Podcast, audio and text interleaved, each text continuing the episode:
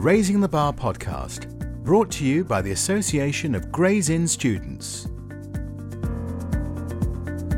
Hello, and welcome to the Raising the Bar podcast. I'm Eleanor Johnson, and today we're lucky to be joined by Marcus Findley and Oliver Haswell, who'll be talking to us about the route to pupillage from the perspective of both an applicant and a mentor. Marcus has recently secured pupillage in criminal law at 15 New Bridge Street, and in the meantime is a caseworker at Advocate, which is formerly the Bar Pro Bono unit. Oliver Haswell is a criminal barrister at Drystone Chambers and has been Marcus's mentor during the pupillage application process. Thank you both of you for joining. You're welcome. You're welcome. Thanks for having me. Marcus, congratulations on obtaining pupillage. Thank you so much. That's really, really impressive. You must be very happy. Yeah, it's just just about sunk in now. Yeah, I can imagine. Yeah, still still delighted, obviously. Could you uh, please tell us a little bit about your route to the bar? Yes, absolutely. I guess it all started well my, with my first experience of of the law, really, and that was on work experience, school's work experience uh, when I was 15 years old with a high street criminal law firm in Crewe, which is where I'm from. And that was an opportunity for me to see law in action in the local magistrates court and also the Crown Court in Chester, where I spent about five days with the CPS as well. And I knew from that moment that uh, criminal law in particular was something that I wanted to do. It just seemed very glamorous, very exciting, and, and very important. But I um, actually didn't study law initially. I, I studied French and German, first of all, down in London at UCL, but still wanted to to go and do law eventually once that I found out that you could do a law conversion. Um, but in the meantime, I, I wanted to do things that would assist me later in my legal career. So, for example, uh, on my year abroad, um, I spent half a year or so in Paris where I worked at a human rights organization, and that really affirmed to me that uh, law was something that I wanted to do, and I wanted to work in areas of law which involved people, which, of course, criminal law is one. But I still didn't make the jump to the legal conversion course. Um, after that, my first degree, I went actually to Vienna, uh, where I did a postgraduate degree in international relations, and then finally came back to uh, London, where I, I started the GDL, then did the BPTC with a combined LLM uh, at, the, at City Law School, and was called at Gray's Inn in, in 2018. And uh, since finishing the BPTC, I've been working at Advocate the Bar's pro bono charity, where as a caseworker, where I've been for the last two and a half years. So that's uh, in a nutshell my route to the bar after having been recently offered pupillage. It's interesting to hear about how you gained all this legal experience um, when you weren't doing a law degree, because I know a real problem that a lot of people who aren't doing a law degree face is how to get that legal experience. So, law students will often have mooting opportunities and things like that. How did you find the legal opportunities which you took, which then helped you to obtain pupillage? Yeah, so I was, uh, like I said, I knew from quite early on that that was something I wanted to do and was quite proactive from even during my undergraduate degree in a non law subject. So I had already done the kind of work experience with the high street law firm and Crewe and the CPS, as I mentioned. That helped me, I guess, get my first mini pupillages, which I did before law school. Of course, not having done any legal education at the time, it was all a bit confusing, but it was exciting and it affirmed that I wanted to do that. I was also involved with the Law Society at university, or what was called the Law for All Society. We weren't actually at that time allowed to join the University Law Society as non law students, and that was another good uh, way of getting some experience and actually realizing that I wasn't really interested in becoming a solicitor at a corporate firm. Um, as many of my peers were. And that actually involved a trip to Gray's Inn as well during that, that period. We did a, a guided tour. And I suppose that was useful in just really understanding what it meant to be a barrister. But there were lots of rejections from you know applications to chambers or law firms for work experience. It's, it's it is a difficult area to get into, as I'm sure we will discuss further later on. But that that was what I did, and I suppose I just did related related work in the non-profit sector, which I think is incredibly useful. You you gain a lot of experience above your pay grade quite early on. That was transferable experience, but I did a lot of other things as well, including making coffee, cocktails, pulling pints, that kind of thing as well, which I think actually is also useful experience too. Mm, as you said, a very a difficult profession to get into, but with all the different skills that you've gained, you've shown the the benefit of resilience and thinking outside the box. Really, um, Oliver, you were Marcus's mentor. How did you become Marcus's mentor, and what did that involve? Well, that's a a long story. I um I was lucky enough, uh, probably about two and a half or so years ago, to be asked by Gray's Inn to train as a trainer so part of the inn's function is to assist with people before qualification and in fact in their early years of practice in terms of honing their advocacy skills and their ethics knowledge. I'd been in practice for probably about 10 or 12 years and um, I've had a close relationship with Grays throughout who have supported me in many different ways. And I was delighted when um, I was approached and asked if I'd like to become um, an advocacy trainer.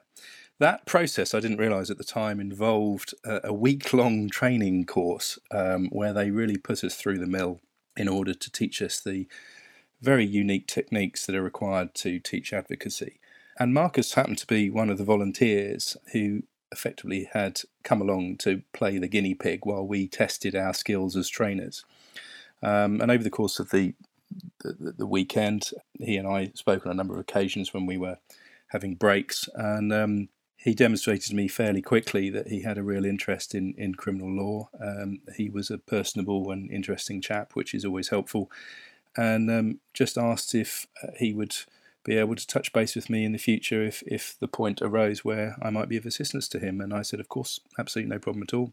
And uh, from there started the relationship in terms of uh, helping him along his route um, to securing pupillage in the last few weeks, which I must say I'm absolutely delighted Marcus has worked so hard. Um, I don't want to um, blow too many trumpets, but he has really demonstrated commitment and he's worked tirelessly to increase his performance in interviews. And it's um, now evident from his offer for a good set of chambers that he's uh, he's met the mark, and I'm really pleased for him.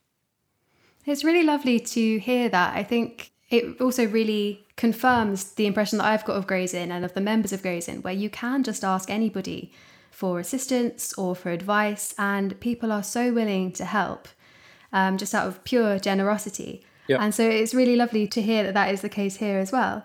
Well, that that's the way the bar works. I mean, I'm I was called in 2006, and every day is is a school day for me, if you pardon the pun. I, I go to mm-hmm. court. I I do my best to prosecute and defend, depending on what my particular um, brief is at that point in time. But I know that I'm surrounded by colleagues who have more experience than I do, or other ways of approaching problems, and the bar's collegiate attitude allows anyone and everyone to, to tap into that enormous um, knowledge bank. And it's it, it seems appropriate that we share it amongst ourselves in terms of those who are qualified, but equally we help those who aspire to do what we do on a daily basis. And Grays really does embody that. It's it's a remarkably informal, friendly inn to be a member of, but it, it really looks after um, the people who who join. And um, part and parcel of me being a mentor and, and continuing to support the inn in any way I can is, is effectively just paying back the enormous help that they've provided me over the years. And uh, that's how I see this profession continuing into the future. It's how it's existed for many centuries. It's about uh, being one uh, and helping everyone to be the best that they can. Mm, that real collegiate atmosphere is, is definitely something that's an attraction of the bar. Yeah. Marcus, Oliver's spoken about your interview technique. What did you learn from your pupillage application process which you think others could benefit from? Well, that's that's actually a very big question, and there's a lot of material out there on this subject already, which I studied as well. And I would probably just start answering that question by just mentioning some of the resources that I use to prepare for interviews. There is actually another podcast called the Pupillage Podcast, which um, many will know run by some barristers at Five Essex Court, and that they cover a whole uh, range of, of subjects on pupillage application process, and, and that that was incredibly valuable. I think, uh, other than that, then it's incredibly important to really understand and love your subject, and and to really to tailor your application to towards that. And I think that involves really immersing yourself in the subject and learning to love it. And sometimes it does require a bit of effort before you've understood something and really do learn to love it. And that I think really comes from immersing yourself in the current affairs, in the, the very basic parts of substantive criminal law in our case, or and procedural law, the professional ethics, and I think just reading anything and everything on the subject that comes your way. Another good resource I think that uh, many will know as well from the Inner Temple is the Inner Temple Current Affairs email that comes around every day, which is a bespoke legal current affairs email list. That is incredibly useful, I think, as well to start understanding what questions might come up. A lot of it as well came from actually applying and, and in many cases, being unsuccessful and learning from the experience that way. Um, speaking to people through the inn, through your law school as well, trying to get information from them was incredibly useful. I think peer support, we've touched upon the collegiate character of the bar. I think that is also reflected very much among peers at law school as well. So that, that was incredibly useful. And also the resources that the law schools and the inn provides, such as the, um, the mock interview process, the one to ones with mentors both in the inn and law school were all very useful. So there was a lot of material out there already, but that was how I prepared really. I think in essence it was just mastering the basics of, of the subject that I was interested in or the practice area that I was interested in and just immersing myself in that fully, whether that was through conversations with Ollie or, or others, or in my own time just reading what the current affairs and, and latest developments in law and practice were. You clearly took the initiative and um, did the research yourself, did the work yourself. And I imagine that takes a lot of resilience, a lot of patience, a lot of hard work. Um, and you also spoke about learning from previous applications. And we've all applied for things which we haven't been successful in. And it can be a really disheartening experience. But how did you turn that into a positive and continue all of the hard work which you clearly did and which eventually paid off? I think ultimately it's about motivation. You, in order to motivate yourself to do the hard work that is inevitably required, you have to have a very strong vision of yourself in doing this vocation. And it is a vocation. It is you have to really want to do it. You have to really love it. I was fortunate enough to know the bar quite well through my experiences through the inn and my my bar course, but also through working the bar's pro bono charity, Advocate. I, I work with barristers day in, day out. I probably work with barristers more than barristers do themselves, I'd like to think. Certainly a, a great uh, um, spectrum of barristers across different areas of law. And I think that really affirmed my desire to go to the bar ultimately and that it was worth putting the hours in.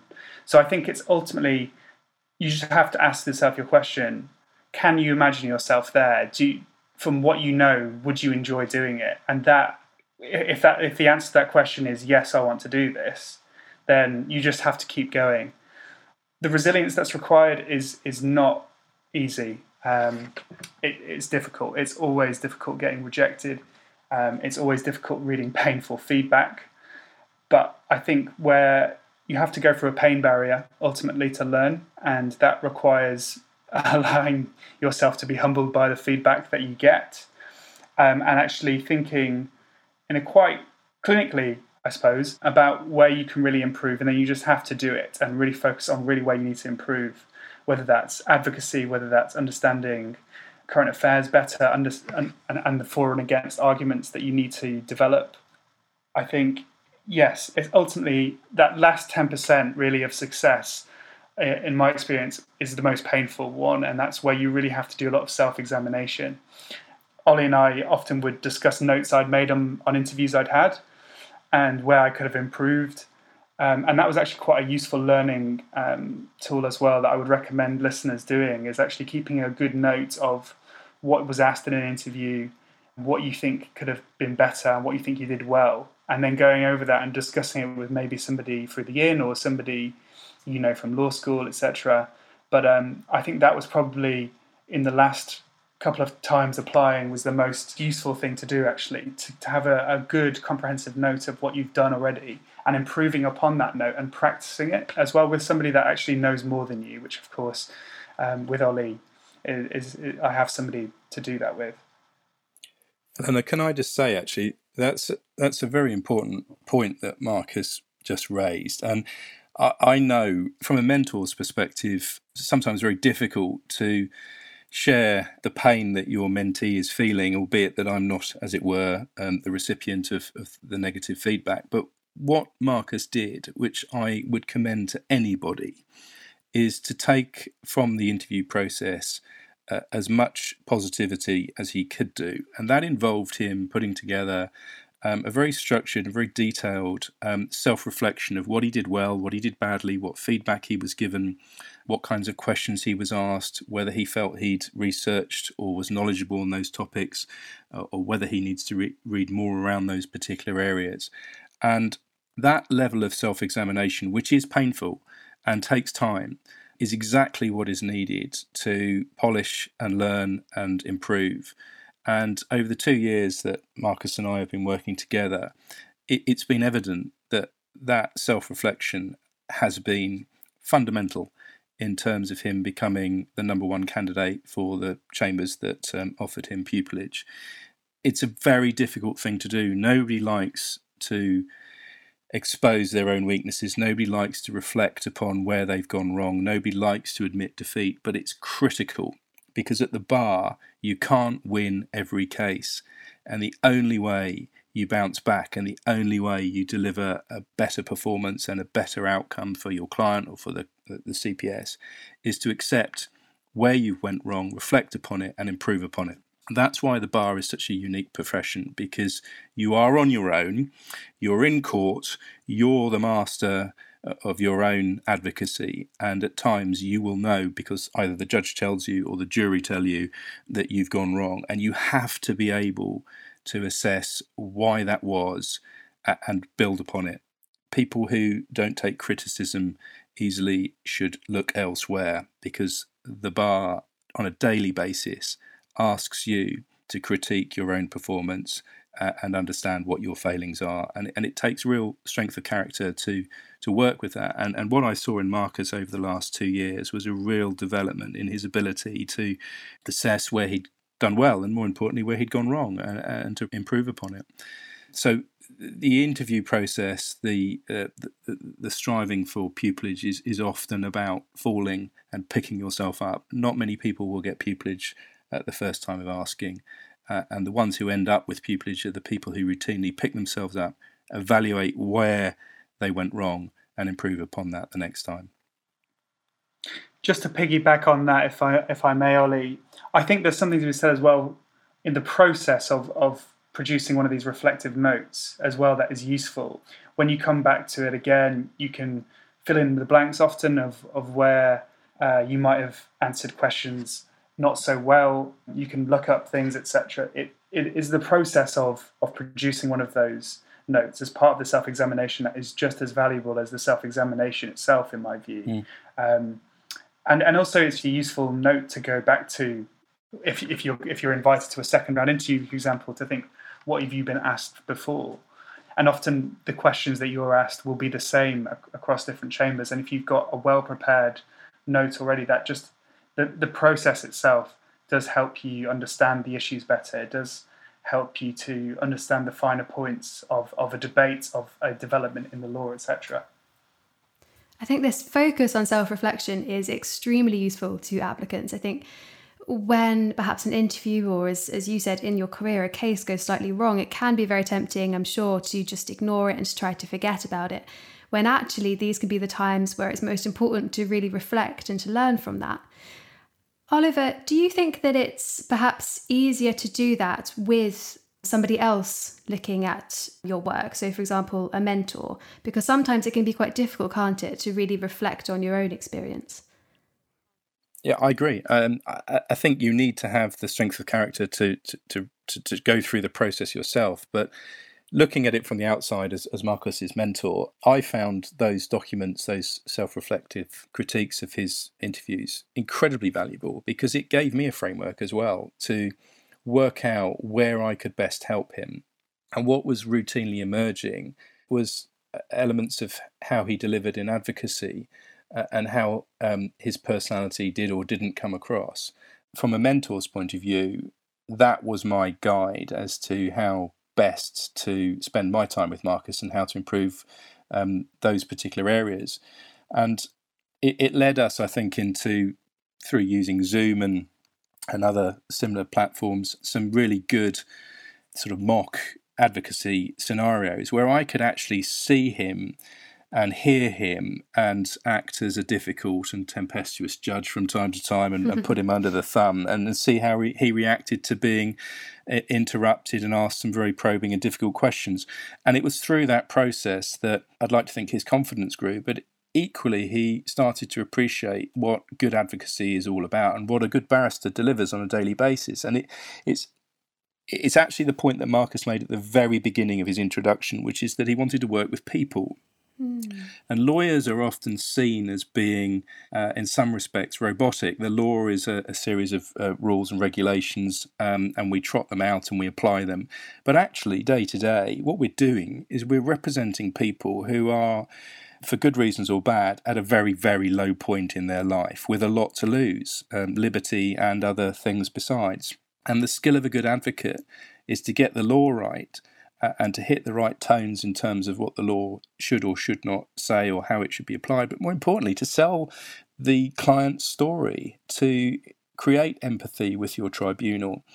And it was through the the feedback that Marcus got, his self reflection, and then he and I sitting down and going through it that we worked out that really what we needed to do was add a bit more sort of humanity in a way to his delivery. His deliveries were very good, they were very accurate in the law, but what he needed to do a bit more was to develop his client's story uh, and to be able to sell that and options for the court so that rather than saying well your client must go to prison they were prepared in a in a advocacy scenario to, to consider other options suspended sentences and, and what have you. And that's the gift of a real advocate is to show insight into their client and their and their predicament, and and to then reflect hmm. that in the delivery to the court. So the court gets it as well.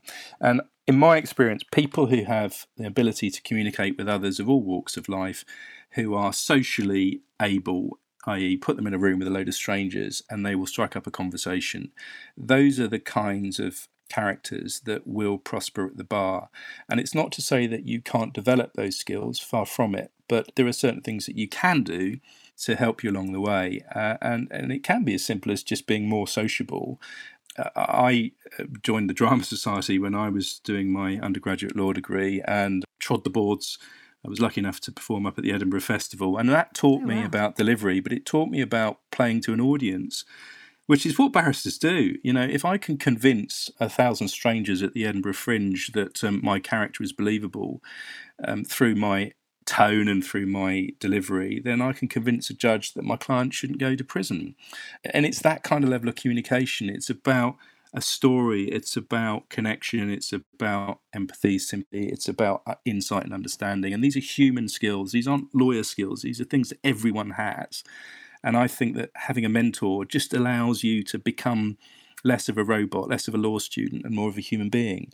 And certainly, not that Marcus is a robot at all, but that was my experience of mentoring him. That as we moved, um, certainly through the last six months, he really started to perform um, in a way that was more human driven and less legal driven. And that, that I think, um, it's something that isn't necessarily taught at university or law school. You know, you're told you must pass your degree, you must do this, you must know the law.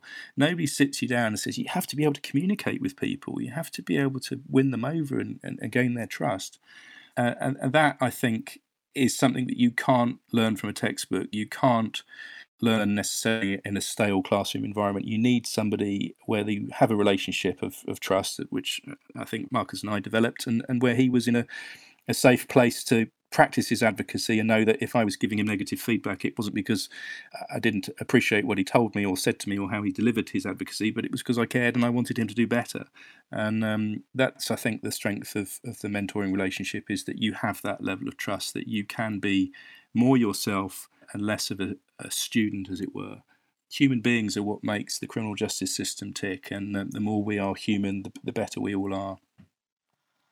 And, and on that point, Ollie, one thing that helped me uh, enormously actually at Gray's Inn was uh, participating in the Vocalise program, which is the Gray's Inn Prison Debating Initiative. And that was incredibly useful, not only for developing real life advocacy skills through debating competitively with other law students. In the second term, I actually got to teach debating to prisoners in prisons themselves. And that was something that developed uh, my confidence, my ability to make up points quite quickly, to think on my feet, and to, to meet other barristers uh, or aspiring barristers as well. So that was an incredibly valuable experience. Unfortunately, I, unlike Ollie, I, my speaking roles in the theatre society were non-speaking roles. I wasn't as gifted potentially at um, as gifted a thespian perhaps, but that was for me uh, an incredibly valuable experience that that Gray's offered, an incredibly fun one as well. It's, to date was one of the, the best things I did at law school. I can definitely um, vouch for the Vocalise program. I also taught Vocalise, and it really teaches you, doesn't it, to think on your feet because you're in a situation, you go in there with this really detailed plan and you think, yep, great, we're going to do this, this, and this. And then you get there and you realize your class are completely different to who they were last week, or you realize what you planned wasn't actually going to be that interesting. And uh, we actually ended up doing a debate on Love Island, which was completely off the cuff. it turns out that um, they all watched Love Island at, at 9 pm in this particular prison, and it was great. um, and I think that links really nicely, um, what you've both been saying, to what Marcus said at the beginning about how different experiences, which aren't necessarily related to the bar, can be really valuable. I think, Marcus, you said that you were making cocktails and doing other much more legally related things. But I think that really demonstrates um, the importance of soft skills, as you were just talking about, Oliver. Yeah. It, it's a important um, aspect of what barristers do, and it's overlooked. If you've got to sit a client down and tell them that best case they're going to prison for 10 years, you're going to have to have some very good soft skills because that is a difficult message to pass. And more importantly, when your client then tells you all about the children who are going to be taken into care and the mortgage that will be defaulted on and the wife will be homeless and such like, it's it's it's a very difficult space to be in. And having empathy and having an ability to reassure in the face of the most devastating news uh, is something that you can only learn with time. And again, that's part and parcel of the journey that we're all on. And mentoring is is in Marcus's case, and in my case, it's part of the journey. Uh, the thing I love about mentoring is I learn um, through this process. I, you know, I'm not doing this um, uh, simply to better other people's existence, although it gives me a great amount of satisfaction um, that I'm able to do so. But I learn when I explain to somebody like Marcus a, a, different approach that they might take and explain why that might be the better approach. In order to do that, I've got to have put the pieces together and, uh, and been able to recognize why that's the better approach. And to have that own reflection is, is improving my advocacy. Uh, I'm not sure if I ever told Marcus, but um, the few times that I was in court the day after he and I had done an advocacy session, I, I, I often felt that it was some of my best advocacy because in sitting down with Marcus and going through a process, it reminded me of the important elements of any good speech or any good plea and mitigation. Uh, and we become complacent. And having somebody you can share your knowledge with allows you to revisit everything that you know is is right and proper and it removes from you the bad habits you've fallen into because nobody wants to teach other people bad habits. So you, you revisit what's good, and and uh, and it's a brilliant process. I would heartily recommend mentoring to anyone because it, it makes you, I think, um, a better advocate. I can't remember who it was, but somebody said years ago, if you can explain a concept to somebody else, then you have to have meticulously understood the concept because you won't convey the, the message or the point or the concept unless you have an, a real understanding of it. And so by mentoring somebody else, you actually have to revisit what it is that you're trying to teach. Um, and so everyone everyone actually benefits. Um, yeah, I, would I'd echo that completely. But from my perspective, actually listening to Ollie speak about the problem questions that I had, had grappled with myself, um, but also to see him perform his own advocacy based on the same facts was incredibly useful. So I learned a lot from just listening to him. And I think a lot of my learning in that process was subconscious. I had absorbed um, a lot of his approach to certain facts. I had absorbed uh, turns of phrases that he used that I liked, and these kinds of things. So there is definitely something to be said from from a mentee's perspective of of just listening, uh, taking notes, and absorbing it. And sometimes the answer or the, the right thing to say just comes to you automatically based on you know several conversations, um, or, or sometimes something you've read as well. So it's important to certainly complement the mentorship with with reading widely and, and listening to things, but certainly listening to uh, to Ollie was really valuable for me, you know, subconsciously and consciously. And this demonstrates as well the importance of self reflection because it isn't just helping with your pupillage interviews, it's going to really help in pupillage. And Oliver, it's helped you in practice as well. Absolutely. Yeah, absolutely. Before we end the podcast today, are there any final words that you'd like to give people who will be applying for pupillage in the next round? Perhaps it'll be their first time, perhaps it will be their fifth time. Is there anything that you would like to say to them? I think, as I've said, ma- mastering the basics of, of your subject is really important. It will give you a lot of confidence as well. Um, as Ollie said, you really need to understand the basic concepts, and unfortunately, the the standard required uh, to get pupillage is quite high now. So you almost have to be an almost finished product before even getting in, unfairly as that unfair as that is, perhaps. So mastering the basics and, and loving the basics of your area of law is really important. We've talked at length already about the importance of self-reflection and making reflective notes on, on your interviews because they're incredibly useful in terms of the process of, of creating them, but also they're, they're good to jog your memory when you come to prepare for other interviews. We haven't really talked much about um, paper applications. Ollie was kind enough also to look at some of my paper applications as well. Although it's fair to say that most of what we did was was oral advocacy practice. But I think one of the most useful things I learned in terms of drafting my many pupillage applications was adopting what they call the STAR structure, um, which is situation, task, action, result, and in particular focusing on the result of anything you've ever done and, and showing the learning or the thing that you have enjoyed about an experience is, is incredibly important. And really adding colour to your paper application so that it, it stands out by focusing on the examples and, and describing them in a way that is engaging.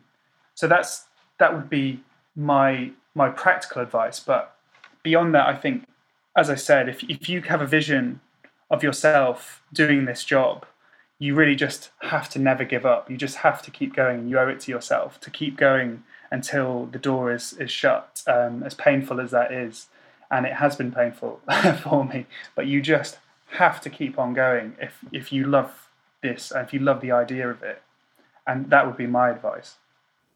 Oliver, are there any final words you'd like to give the listeners? Uh, don't forget you're a human being. Be prepared to cry, be prepared to laugh, but more importantly, be prepared to work hard because that's what it takes nobody is necessarily going to be handed a pupillage on a plate. The kind of strength of character that you need to do this job day in, day out is born out of the process that you have to go through to get this job. The irony is that um, in my day it was called the Bar Vocational Course. And um, the nature of a vocation is that you basically just turned up and somebody gave you the role. Of course, in mm-hmm. reality, that's not right. This is a incredibly difficult profession to get into. It's the most wonderfully rewarding profession in many different guises, but it's going to require a lot of soul searching. And I would simply say to people just don't give up. You'll know if it's for you because you'll have come far enough. Your your appetite and interest will be very much in place, but you've just got to show resilience and you've got to show learning and you've got to show humanity and um, put those things together, and as Marcus has proved, you will get there. Marcus and Oliver, thank you so much for joining us. You've given us loads of useful insight, which I'm sure many applicants will benefit from, and it's been so great to hear about your mentoring relationship and how beneficial that's been for both of you. And again, Marcus, congratulations on pupillage. Thank you so much. You thoroughly deserve it, and very well done. And thank you for listening. Thank you very much. Thanks, Eleanor. Bye. Thanks. Thanks for listening to the Raising the Bar podcast. Please subscribe, rate, and review. And for more information, check us out on Twitter at Raising the Bar GI.